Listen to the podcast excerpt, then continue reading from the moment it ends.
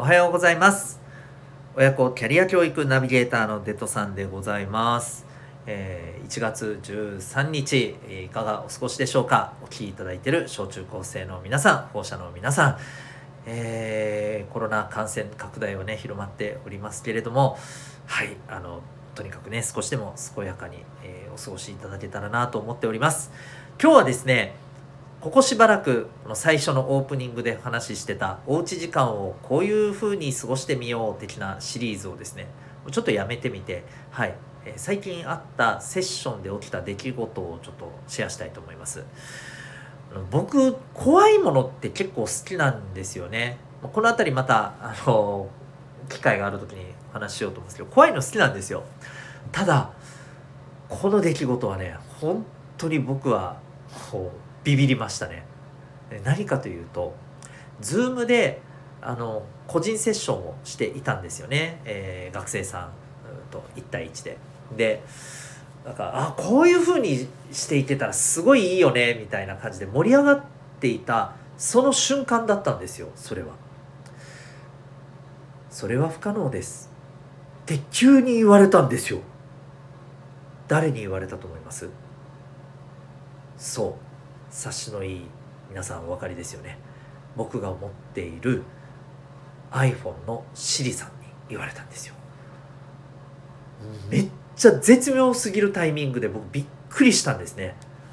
であのこのセッションしてる相手の子にも聞こえ聞こえていてそれが。でめっちゃ笑ってたんですけど確かにね面白かったんですけど僕はもうその瞬間は恐怖しかなくてでセッション終わった後にですねもうちょっといい加減にしてくれと思ってねまずねちょっとシリ呼び出して言ってやったんですよ。人を驚かすのもいい加減にしてもらえません？って言ったらなんて言ったと思います？すみませんわかりませんですって。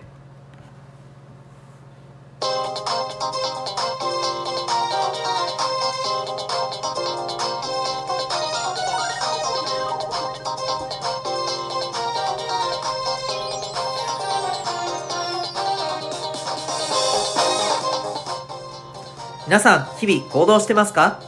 小中高生の生きる力ジオホームルームのお時間が本日もやってまいりました。お相手は私強みをコーチングで伸ばす親子キャリア教育ナビゲーターのデトさんでございます。おうち学校とも違う小中高生の居場所であり生きる力の授業を学べるそんなオンラインのコミュニティ民学も運営しております。この番組では小中高生の皆さんに勉強や将来人間関係などの悩み解決に役立つ情報や日常がちょっぴり楽しくなるエピソードもシェアしております。またこのホームルームの放送以外のところではですね10年後社会に出るのが楽しみになるそんな目的で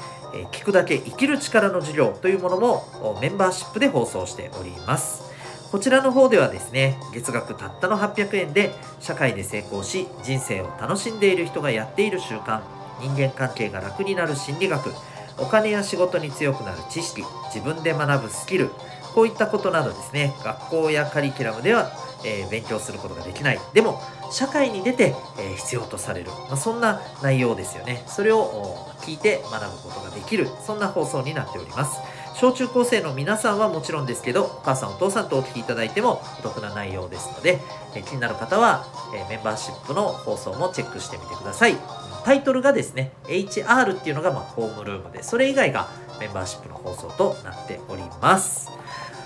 それでは今日のホームルームのテーマです。えー明けましておめでとうについてというテーマでお送りしていきます。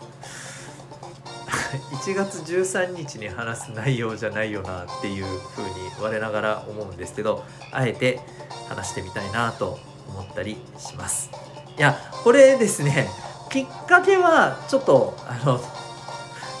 知人と話しててこの「明けましておめでとう」の意味って知ってるみたいな話題になったんですよ。でそれでいろいろ話したり、まあ、聞いたりあのその場で調べてみたりしていろいろね分かったりしたんですけど、まあ、そんなねなんかこうあのめちゃくちゃすごいことではないっちゃないんですけどあのそれを通して思ったことがやっぱりあったんですよね。なのでそれをシェアしていきたいなと思うんですけど。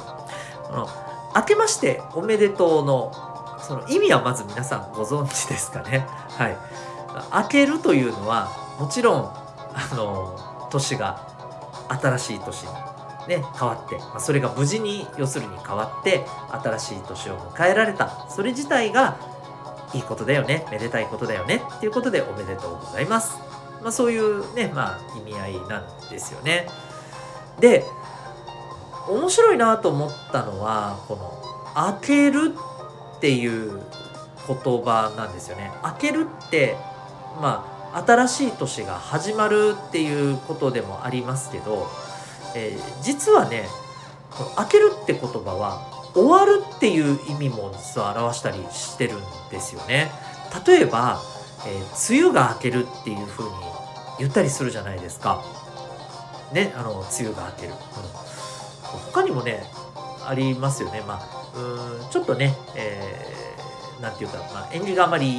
よろしくないあの表現かもしれないですけど「藻が明ける」とかですね、まあ、おなあの身内の方がお亡くなりになってねしばらくは、えー、その藻に服するっていう時期があって、まあ、それが終わるとね藻が明けるっていうふうに言ったりするんですけれどそう終わるという言葉でも明けるっていう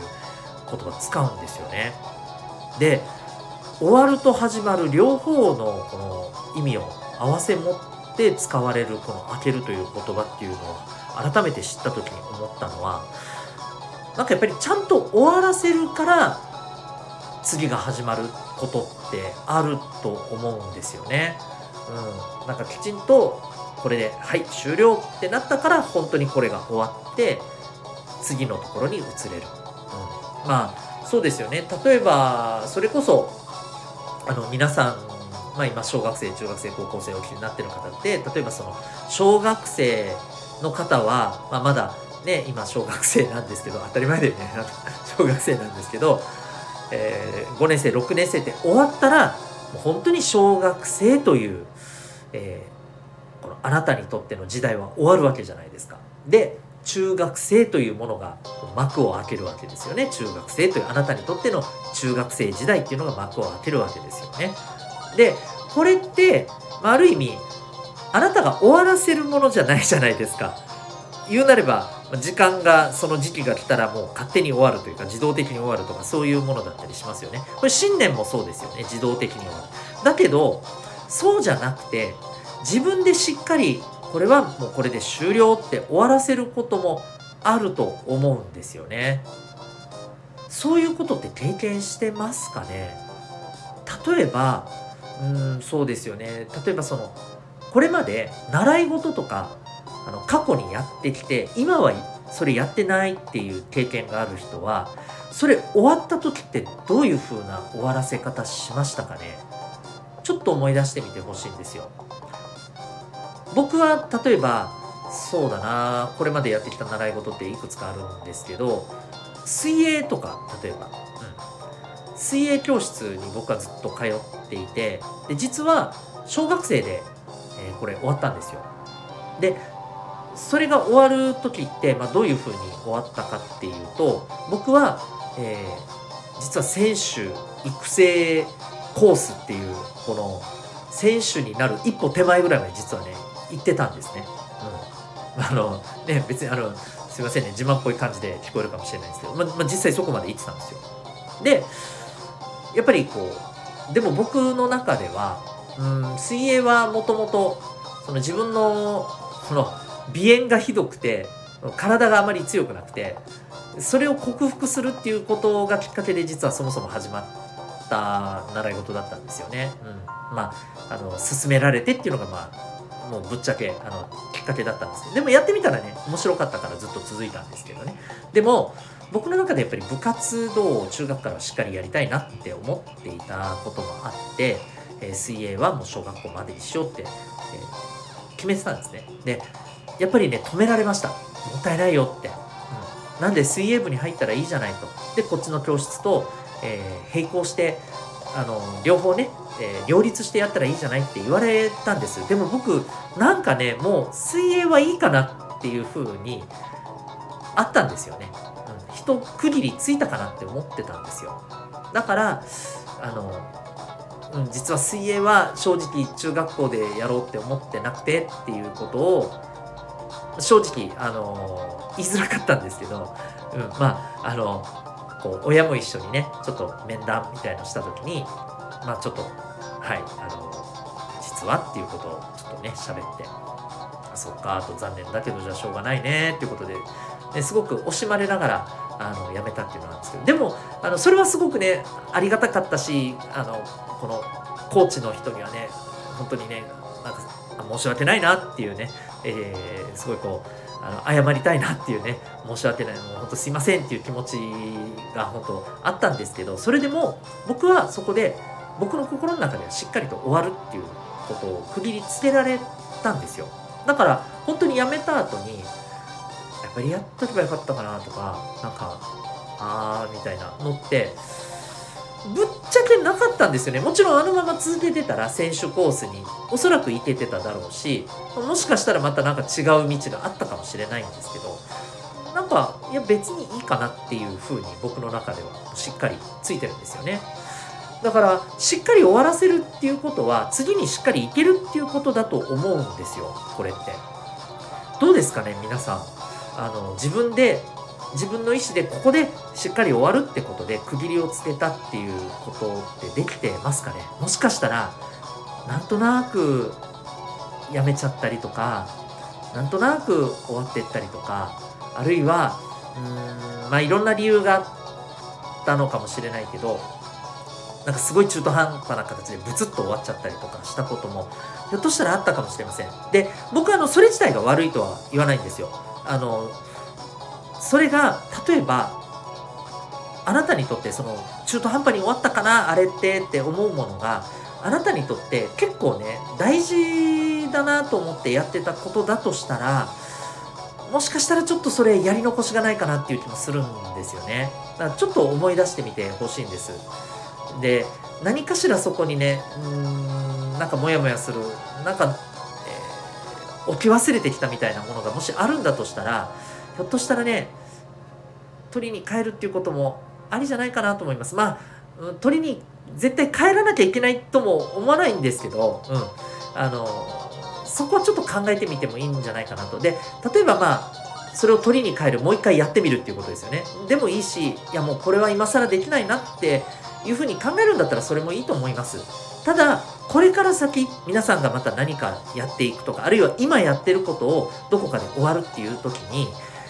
ちんと終わらせるっていうことを大事にしてほしいかなっていうふうにね思ったりしました。はい。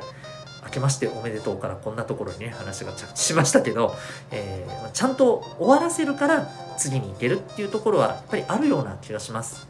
皆さんにとって大事なものであったあるものであればあるほどですねえー、それはすごく大事なんじゃないかなと、はい、皆さんが好きでやってたりとかさ夢中でやってたりとかしたものであればあるほど終わらせる時はきちんと終わらせることが大事だと思います。ということで今日はですね、えー、明けましておめでとうについてというテーマで、はい、お話しいたしました。えー、私、えー、親子キャリア教育ナビゲーターのデトさんが、えー、運営しておりますオンラインコミュニティみんなで自主学。えー、ぜひですね、気になる方は、あの、下の方のコメント欄にウェブサイトへのリンクがあるのでチェックしてみてください。えー、この生きる力の授業という学校では学べないような、えー、大事なことをですね、学んでいくオンラインの授業を週1回やっております。また、あの、そこではですね、それ以外の日はですね、24時間使えるオンラインの自習室というのがあって、え時々私も入ってたりしますので、え勉強についてわからない時はですね、私が入ってる時に入ってきて、えー、まあ、塾の先生みたいにね、あの、聞いてもらって教えることも可能だったりします。またいろんな相談とかもね、えー、なんだったら受けたりします。またあの、受講生同士で交流できるっていう時間もあったりしますので、はい、あのー、皆さんにとって、まあ、おうち学校以外の第3の居場所にね、なれたらなーなんて思ったりしてます。興味がある方はぜひ、えー、ウェブサイトチェックしてみてください。それでは今日も心が躍るような学びの瞬間、たくさん掴んでいくために行動していきましょう。えー、親子キャリア教育ナビゲーターのデトさんでした。それではまた明日のホームルームで